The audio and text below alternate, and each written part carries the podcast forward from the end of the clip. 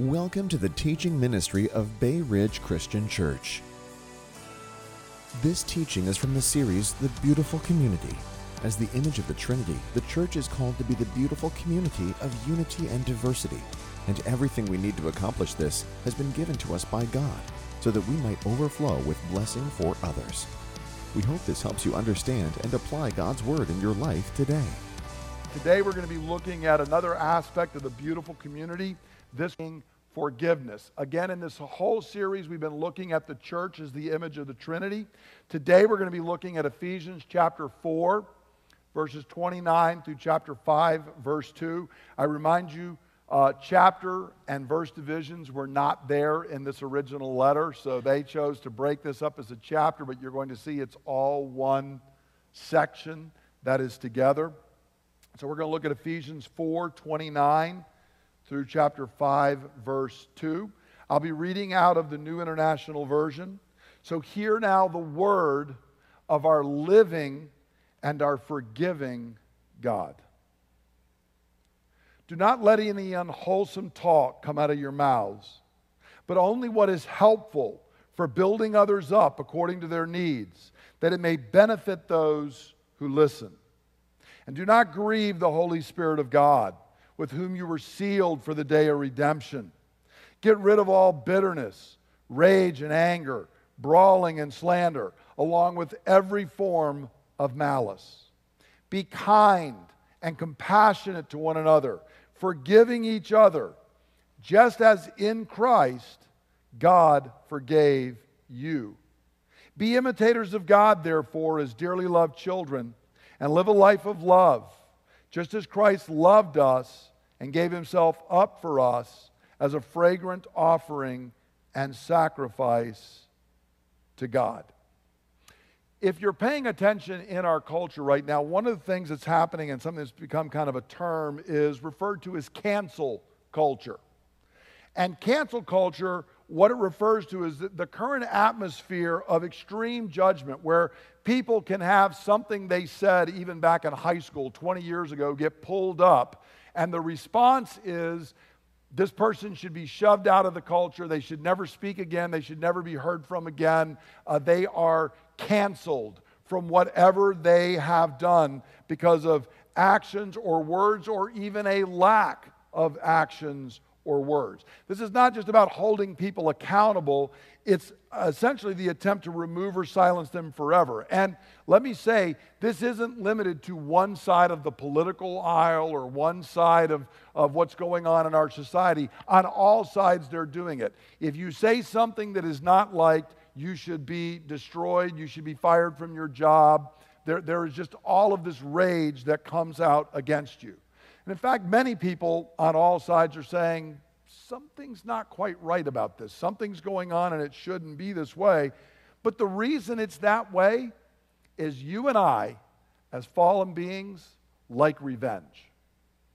We like those who've done something that we didn't like to pay the piper. I don't like justice when it applies to me, but I do like it when justice applies to you if you've done something to me. And so, how do we build a beautiful community? How do we deal with the fact that there is sin?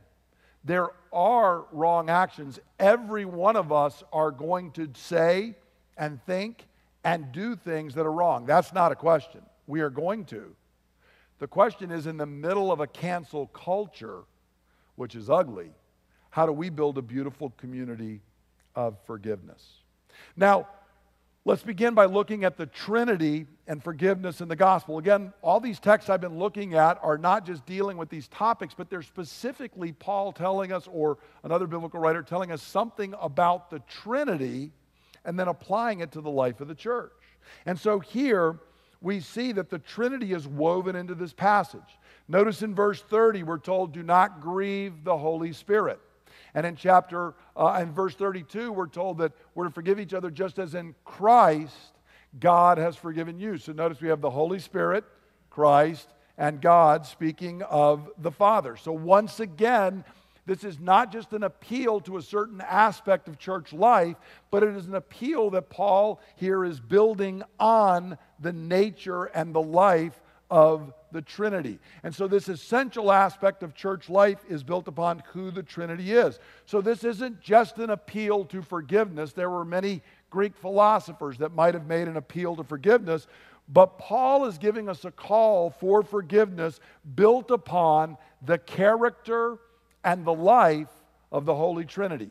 Once again, it's a statement saying, because the triune God is the reality of the universe, because the entire cosmos flows out of the life and the nature and the character of the Trinity, then a blessed life, a beautiful life, is one that is lined up with the way our triune God is. And Paul, in this case, says that means a culture, a church, a people of forgiveness. And so the call here for forgiveness is based on Trinitarian love.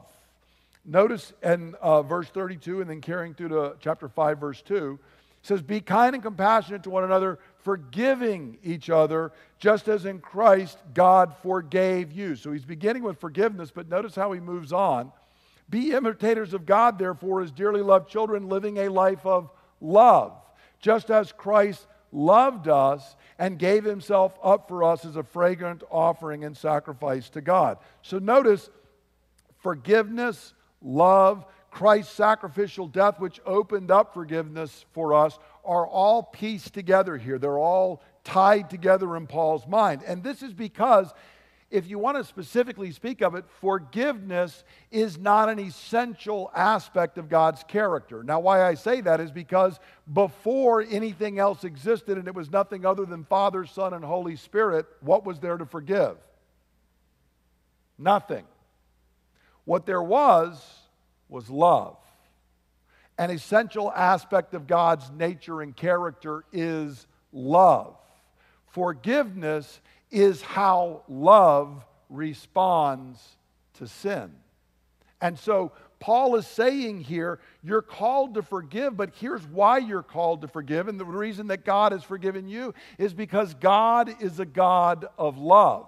And you are to imitate God's love. And what that looks like when it comes into contact with one another and there is sin is you forgive one another. And so forgiveness is only possible because love is an essential trait of the very nature of the Trinity. In other words, if God is not love, you and I would live in a cosmic cancel culture. And it would be the ultimate cancel culture. I might say I'm going to cancel you, but I have limited power. But, friends, if God were to cancel you and me because of our sins, we would be ultimately canceled. But the reason we don't live in that is because the essence of the relationship between the Father and the Son and the Holy Spirit is love. What that means is forgiveness flows out of the Trinity to cover and to cleanse sin. And that's what Paul's driving at for us. And so forgiveness for real, egregious sin is a visible expression of the love of God in our fallen, sin soaked cosmos. Because God is love, we don't live in a cosmic cancel culture. We live in a place where forgiveness is here and is offered to you and to I. Now, this is important for the church because the church uh, is to be a place of forgiveness because forgiveness lies at the center of the gospel. If there is no gospel, there is no church. But the church is the people who receive and celebrate the gospel, and forgiveness lies at the center of the gospel. So notice again in verses 32. Um, and then in chapter 5, verses 1 and 2, he says, You're to uh, be kind and compassionate to one another, forgiving one another, just as in Christ God forgave you. You're to live this life of love as Christ loved us. And he says the way that this worked out is Christ gave himself up for us as a fragrant offering and sacrifice to God. The good news of forgiveness centers on God's forgiveness of our sins, our cosmic rebellion, because of Christ's work in our behalf. We're not just forgiven, well, just because. We're forgiven because Christ sacrificed himself in our place. We had real, egregious sin, and there was something to be forgiven. And Paul says, but Christ gave himself to do that. This is why, as I was reading an essay by C.S. Lewis this week on forgiveness. It was actually a sermon he preached, and I'm going to give a quote from it later. But Lewis said, I was struck last week standing up in church that we have the, the, the creed we're reciting, the Apostles' Creed, which is a very short summary of the faith. And he says, and one of the statements we say is, I believe in the forgiveness of sins. Of all the things we could pick out of the Bible, why would we make the statement, I believe in the forgiveness of sins? But the reason we do is because it lies at the center of the gospel. If there wasn't forgiveness of sins, there's no reason for you and me to be here today. Just stay home. Don't bother gathering to worship if there's not forgiveness of sins. But Christians across the ages have confessed, I do believe in the forgiveness of sins. I don't believe that ultimately it's a cancel culture. I believe there is forgiveness, there is redemption. And so our songs, our preaching, when we come to the Lord's table, these are all a regular proclamation, a regular celebration of the forgiveness of sins that lies at the center of our faith.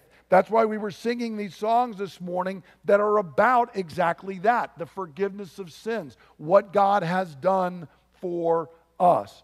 And so the church, first off, is called to be the beautiful community where the forgiveness of sins offered in the gospel is received, is recounted, and is celebrated. That we celebrate the fact that there is forgiveness of sins. Because, friends, if there is not forgiveness of sins, you and I are in deep, deep trouble.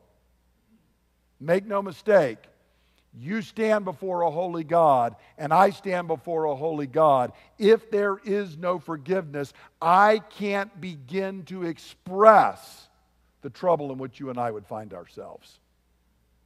But thanks be to God, we gather every week and we sing and we preach and we recite and we celebrate that there is forgiveness of sins. I do believe in the forgiveness of sins. Now, Paul says, out of that, we are to be a beautiful community of forgiveness. And notice how he expressed this. We are called to extend this forgiveness to others. We're not just a community that comes together and says, hey, it's great, God forgave me. I'm not forgiving you, but God forgave me. Paul says that's not possible. So notice here the call in verse 32 be kind and compassionate to one another, forgiving each other just as in Christ God forgave you. So the church is not only the community of those who receive forgiveness of sins from God, but we are also the community of those who extend forgiveness of sin to others. Now, it is true that means we extend it in the gospel and tell people your sins can be forgiven by God. We should be the culture that does that, we should be the community that does that. But it also means when you have sinned against me personally, as one who has been forgiven by God because of what Jesus has done, I will forgive you for what you have done for me. So I not only extend the forgiveness of God to others in the gospel, but I personally forgive sins that others do to me in thought, in word, and in deed.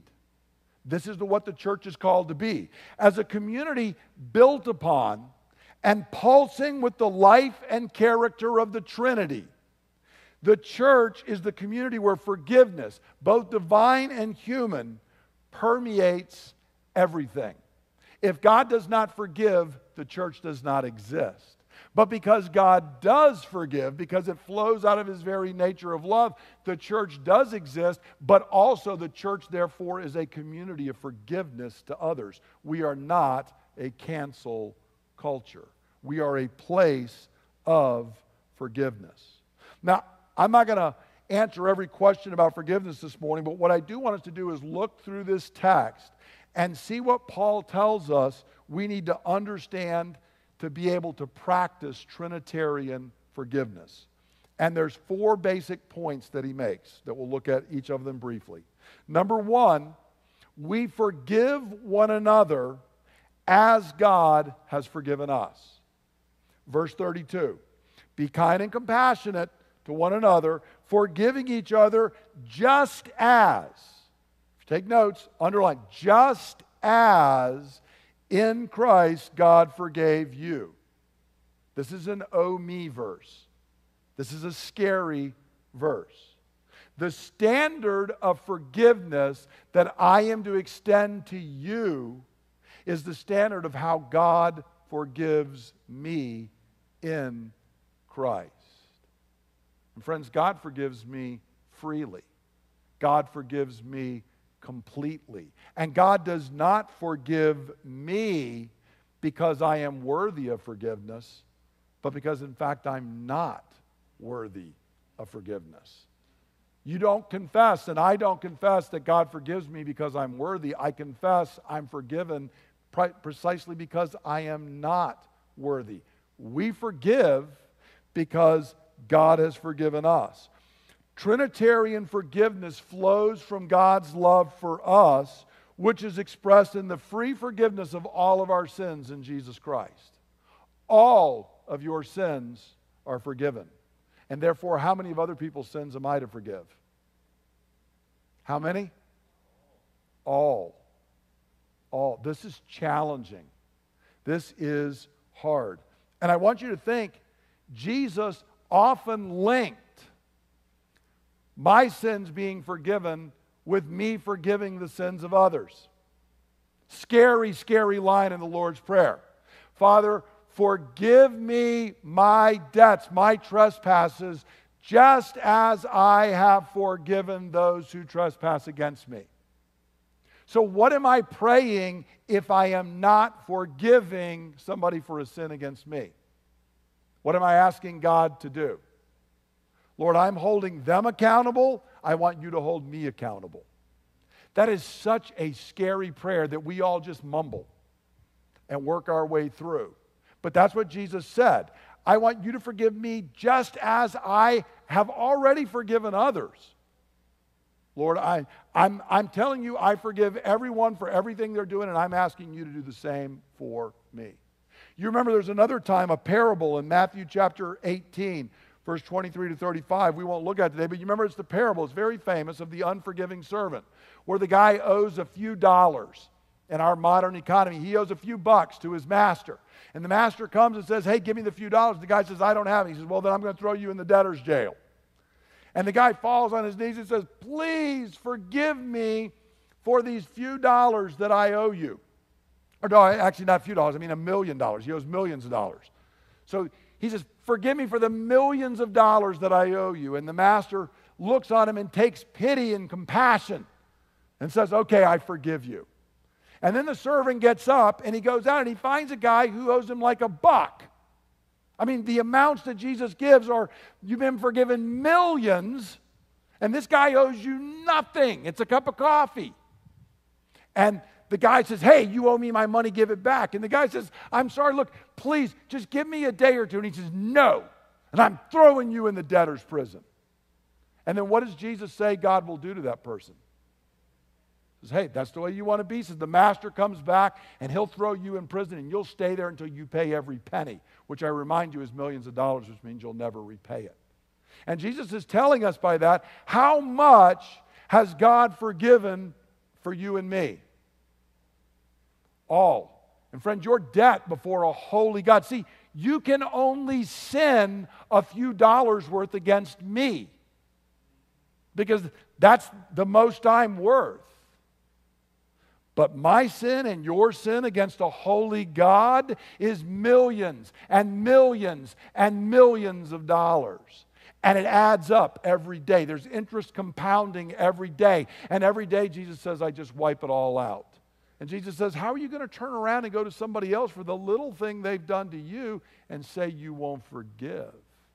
Make no mistake, not just Paul here, Jesus himself regularly said, The forgiveness I offer to you must be extended to others. It's not an option, it must be extended to others. Secondly, second point that's in this passage is unforgiveness grieves the Holy Spirit. Notice in verse 30, what a what an interesting term. And do not grieve the Holy Spirit of God with whom you were sealed for the day of redemption. Now, He's reminding us here that He's the Holy Spirit of God and He seals us for the day of redemption. He's the mark so that on Judgment Day we stand there. The Holy Spirit has sealed us, and God says, Oh, you're my own. You've got the seal on you. The very Spirit that is sealing us that way, Paul says, don't go grieving Him. Now, there are many ways you and I could grieve the Holy Spirit. All sin would grieve Him. But what's the particular way Paul's talking about in this passage? It's all relational sins, it's specifically forgiveness. Paul says, if you don't forgive as God has forgiven you in Christ, you grieve the very Holy Spirit who is going to be the one that marks you on the day of judgment. On that day of redemption, when you're standing there and your body is to be raised up by God, the very Holy Spirit that does that, you're grieving by not forgiving. To refuse to forgive others grieves the Holy Spirit and it dams up the free flow of God's love and forgiveness in my own life, is what it does. Those who refuse to fully and freely forgive others cannot experience the full and free forgiveness of God in their own life. There's something about it when I'm the one who will not forgive someone for what they said or did to me.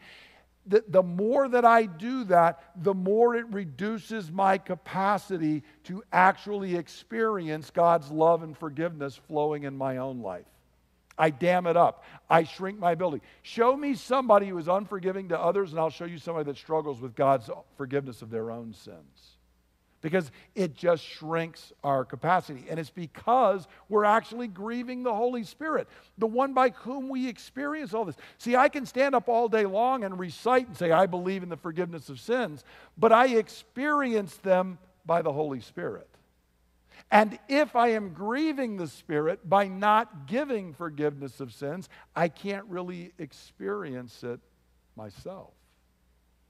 Third thing Paul tells us is forgiveness will produce a change in my, my words, my attitudes, and my actions towards the other person. Now, notice here in verses 29 to 32, I'll put them up and we'll just kind of talk through them all. But notice what Paul says. First, forgiveness will change my words about and to the other person. Notice in verse 29 don't let any unwholesome talk come out of your mouths, but only what is helpful for building others up according to their needs, that it may benefit those who listen. But I remind you, Paul here isn't just talking about random words. The whole context is about interpersonal relationships. And Paul's saying there's a way you can speak to one another that is unwholesome, that tears one another down. And there's a way that you can speak to one another that is healthy and good and actually benefits the other person. Forgiveness will affect the way I speak to other people. If you've been a parent, you've all seen this, right? Your child, one child says they're forgiving another child, and all you need to do is listen to like three words, and it's like, no, I can tell forgiveness has not worked into your soul yet.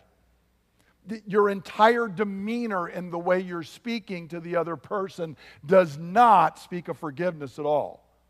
Well, you know what? We're the same way. Paul says further in verse 32, uh, verse 31, notice that we're to get rid of slander. Slander is when I'm talking about somebody behind their back. I'm speaking something regarding that person to someone else. If you want to know if you've forgiven someone, are you speaking evil of them behind their back to other people? Because, see, if I have not forgiven you, what I want to do is I want to get other people on my side. Okay? See, I'm upset with Marty here. I'll pick on Marty in the first row. And so I go over to Jer and I say, you know, and if I'm mature and have a theology degree like I do, Jer, I have a prayer request that I need to share with you about Marty. And what I'm really doing is saying that Marty doesn't deserve to be forgiven. I want Marty canceled, and I want you to join in with me. We all do that, friends. Paul says you can't be doing that. But secondly, see, little kids just say things. As we get older, we learn to sometimes not say it, but it's still seething inside of us. So Paul turns and he says, Forgiveness actually also changes my internal thoughts and my attitudes towards the person. Notice verse 31 Get rid of all bitterness, rage, anger, brawling, slander, along with every form of malice. See, these are things that can happen inside me where I am just bitter towards the other person. All you have to do is mention that person's name, and I can feel it, you know, the acid crawling up the back of my throat. That is a sure sign I have not forgiven the other person. Unforgiveness is working in my heart. It's the mental tape I play. We all do this, right? You're driving down the road, you got time to be thinking, you just start your mind starts working and going. If it comes across that person and the thoughts are bitterness and anger and I'm upset, what does that tell me? I have not forgiven the other person. I just, I, whatever I'm saying, I have not actually forgiven them. Notice then Paul moves in verse 32 to outward actions. So we're moving from words and attitudes to actions. He says in verse 32 be kind and compassionate to one another, forgiving one another, just as in Christ God has forgiven you. So forgiveness is going to change my actions towards the person. The way I'm externally going to behave towards them will now be filled with kindness and compassion, which are actual positive actions. I don't even just stand by and I refuse to do anything negative, but I'm not doing anything to help. Paul says, No, you've actually got to work and be kind. You've got to be compassionate. Because how did God in Christ forgive you and me? Did he just sit back and do nothing? Or did he actually extend grace and actual actions to work redemption for you and me? See, this is where that just as comes in. Jesus didn't just sit back and do nothing, he positively extended good, grace filled actions towards those who did not deserve it. And Paul says, You do the same thing. And then the last thing is forgiveness is costly, always. Forgiveness is costly. Notice in verse chapter 5 verses 1 and 2. Be imitators of God, therefore, as dearly loved children. Live a life of love, just as Christ loved us and gave himself up for us as a fragrant offering and sacrifice to God. Because Christ loved us, because he was acting on this Trinitarian love, because he was forgiving us, he sacrificed himself to God. That word sacrifice is chosen by Paul specifically because forgiveness requires sacrifice. Forgiveness is costly always. Hebrews 9:22 summing up the entire Old Testament sacrificial system says this. In fact, the law requires that nearly everything be cleansed with blood, and without the shedding of blood, there is no forgiveness. The whole Old Testament sacrificial system teaches us this sin is costly, and to forgive sin costs, and it costs deeply. It costs the shedding of blood. Now, how that works for you and me, I mean, notice number one, that's literally what Jesus did. Your sins and my sins are forgiven because Jesus literally shed his blood. He died so that we might live. He bore wrath so that we might bear blessing and that our sins might be forgiven. It was costly for him to extend forgiveness to us. The same thing happens to us because when I have to forgive you, it feels like death to me. It's painful. I don't, because see, what I want is there's that part of me that says, but you deserve to pay for what you did. You, you sinned against me and you should pay for that. And if I'm to just give that up, that's so painful. If it wasn't, we would find it easy to do. But see, because it's not, it is very costly. So please hear me on this. The reason we don't want to forgive is it seems so costly to do so. And in fact, it is costly. But the only thing more costly than forgiveness is unforgiveness. Because unforgiveness, see, the thing is, is forgiveness costs me now. Unforgiveness is like an unpaid loan to the mafia. It is accruing debt, and it's accruing at a rate you'll never pay it off. And what it's actually doing is reducing my own soul and my ability to receive and, and have the grace and the mercy and the love of God flowing in my own life. The longer I'm unforgiving, the harder my heart becomes and the harder time I have even receiving the grace of God that is given to me in Christ Jesus. It affects every area of my life. So, C.S. Lewis, in that uh, sermon I mentioned earlier, summed forgiveness up this way To be a Christian means to forgive the inexcusable in others because Christ has forgiven the inexcusable in me. Notice that word there, inexcusable. The question in forgiveness is not, well, was it a little foible? Did they really not mean? He says that, that's not the point. See, because here's the fact you and I did mean to do what we did. What we did is, in fact, inexcusable. But God has excused it and forgiven it anyway. And to be a Christian means I extend that to others. So, how do we apply this? The, the applying the words a little different in this. I'm just wanting us to, to kind of think through what it means to have these character traits built into us as a church in the midst of a culture and a world that is very often building the exact opposite. So, what does it mean to be a beautiful community of forgiveness in a cancel culture? What you and I are being discipled in every day, because we see this constantly around us, is that we not only refuse to forgive, but we forever remember the worst thing someone has done. And technology has enabled us, see, I can pull up that quote you put out on the internet. And even if you remove it, there are sites that helpfully keep it there forever. So even though you've deleted it and apologized about it, I can still pull it up.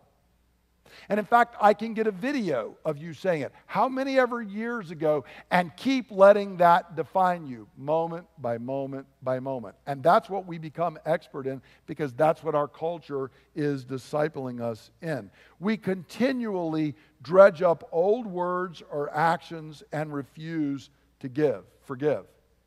And I can tell you this underlies the destruction of most friendships, marriages, churches, communities, nations. Marriages do not usually fall apart because of something that happened yesterday. Usually, it's something that happened years ago. And it's been there, and interest has been compounding. And it is building up and up and up. And now, when you touch that thing, it just seethes. And to forgive it is costly, but not nearly as costly as not forgiving it. So, see, this is, this is practical. This is every day in every one of our relationships. The same thing happens in churches. People have been having things build up for years, and then suddenly the thing erupts, and you can't deal with it because what it's dealing with is 20 or 30 or 40 years worth of stuff that is going on. But thanks be to God, He is not that way. Let me ask you a question. What if God were to take and make a videotape of every unworthy thought you had ever had?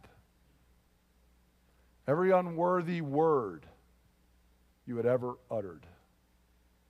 every unworthy deed.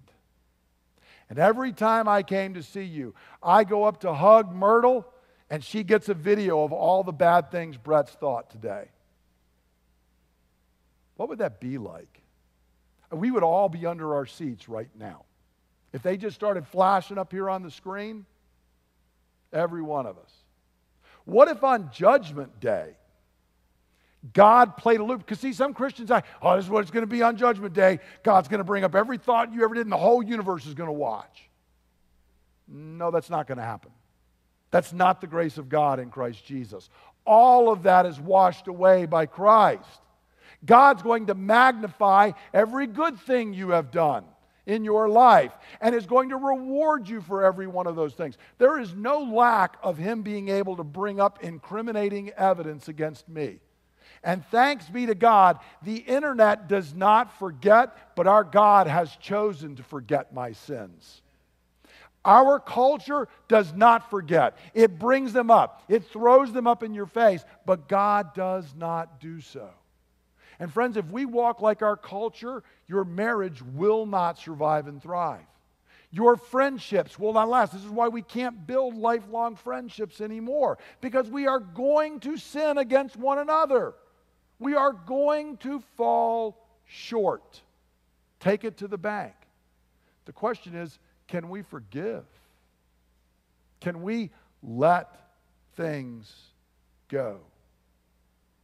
So, now, let me say, this does not mean that there's not sometimes consequences, okay? If the church finds out Brett's been embezzling funds, you need to forgive me. You also need to take steps that probably include my termination uh, of employment here, okay? Forgiveness does not mean that there's no consequences. David bore consequences for the rest of his life. But notice that's not how Paul is is really predominantly dealing with it here because we are so given towards that. We need to hear the other side. So the question is what is my attitude? Is my attitude going to be redemptive and forgiving? Or is it going to be narrow and bitter and unforgiving? Am I going to extend this kind of forgiveness to others? And particularly the more the more we're around each other. It's easy for me to give, forgive somebody that's thousands of miles away. What, what about the people that I live with, I worship with, I'm married to, that we're going to be rubbing shoulders with? Are we going to be extending forgiveness to others? Will I extend it not only to my friends, but even to people that feel like they're my enemies? Will the church be the culture that, in the middle of everybody else doing this, says, I'm going to respond to grace to you, even if you're hurling nasty stuff at me? Because you know what? When I was hurling foul things at God, He was kind and gracious to me. Will we act more like God or Satan, whose very name, what does the word Satan mean? Does anybody remember? The accuser. Are we accusers or are we those who freely forgive?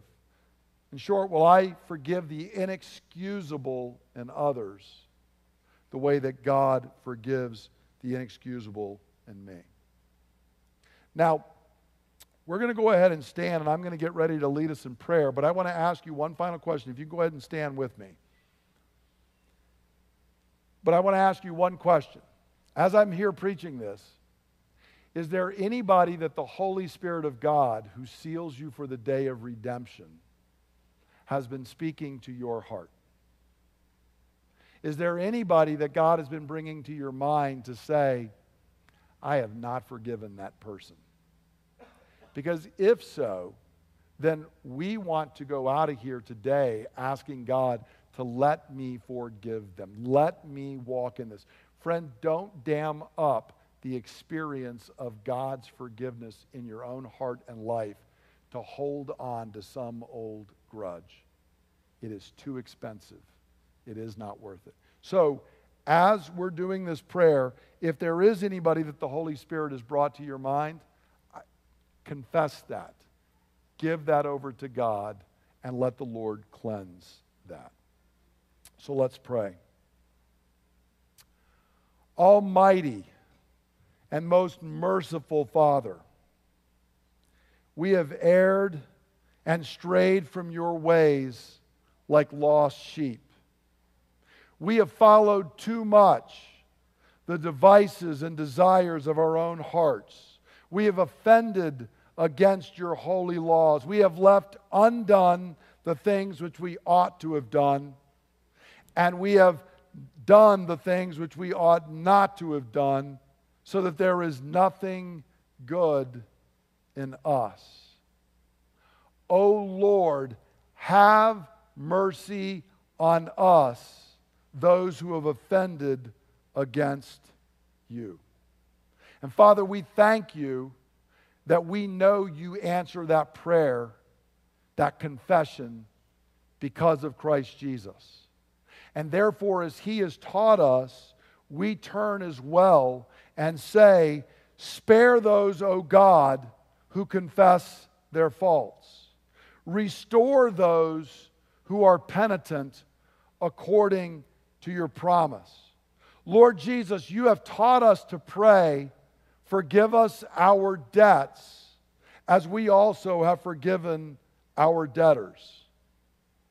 As those who have freshly received pardon and cleansing for our many sins, we now promise that by your grace we will forgive just as we have been forgiven. And we thank you for your Holy Spirit who dwells in us and seals us for the day of redemption, who empowers us to obey your commands, including the command to forgive as we have been forgiven. So, Holy Spirit, fill our church and our homes Empower us so that we may be the beautiful community full of forgiveness. We ask this in the name of Jesus Christ, our Lord and our Savior, in whom all of our sins are forgiven. Amen. Amen. And now may the grace of the Lord Jesus Christ and the love of God and the fellowship of the Holy Spirit be with you all. Go forth blessed, fully forgiven, and be a blessing and extend forgiveness to all you meet. In Jesus' name, amen. Thank you for listening to the teaching ministry of Bay Ridge Christian Church. For more teachings and resources, please visit www.brcc.church.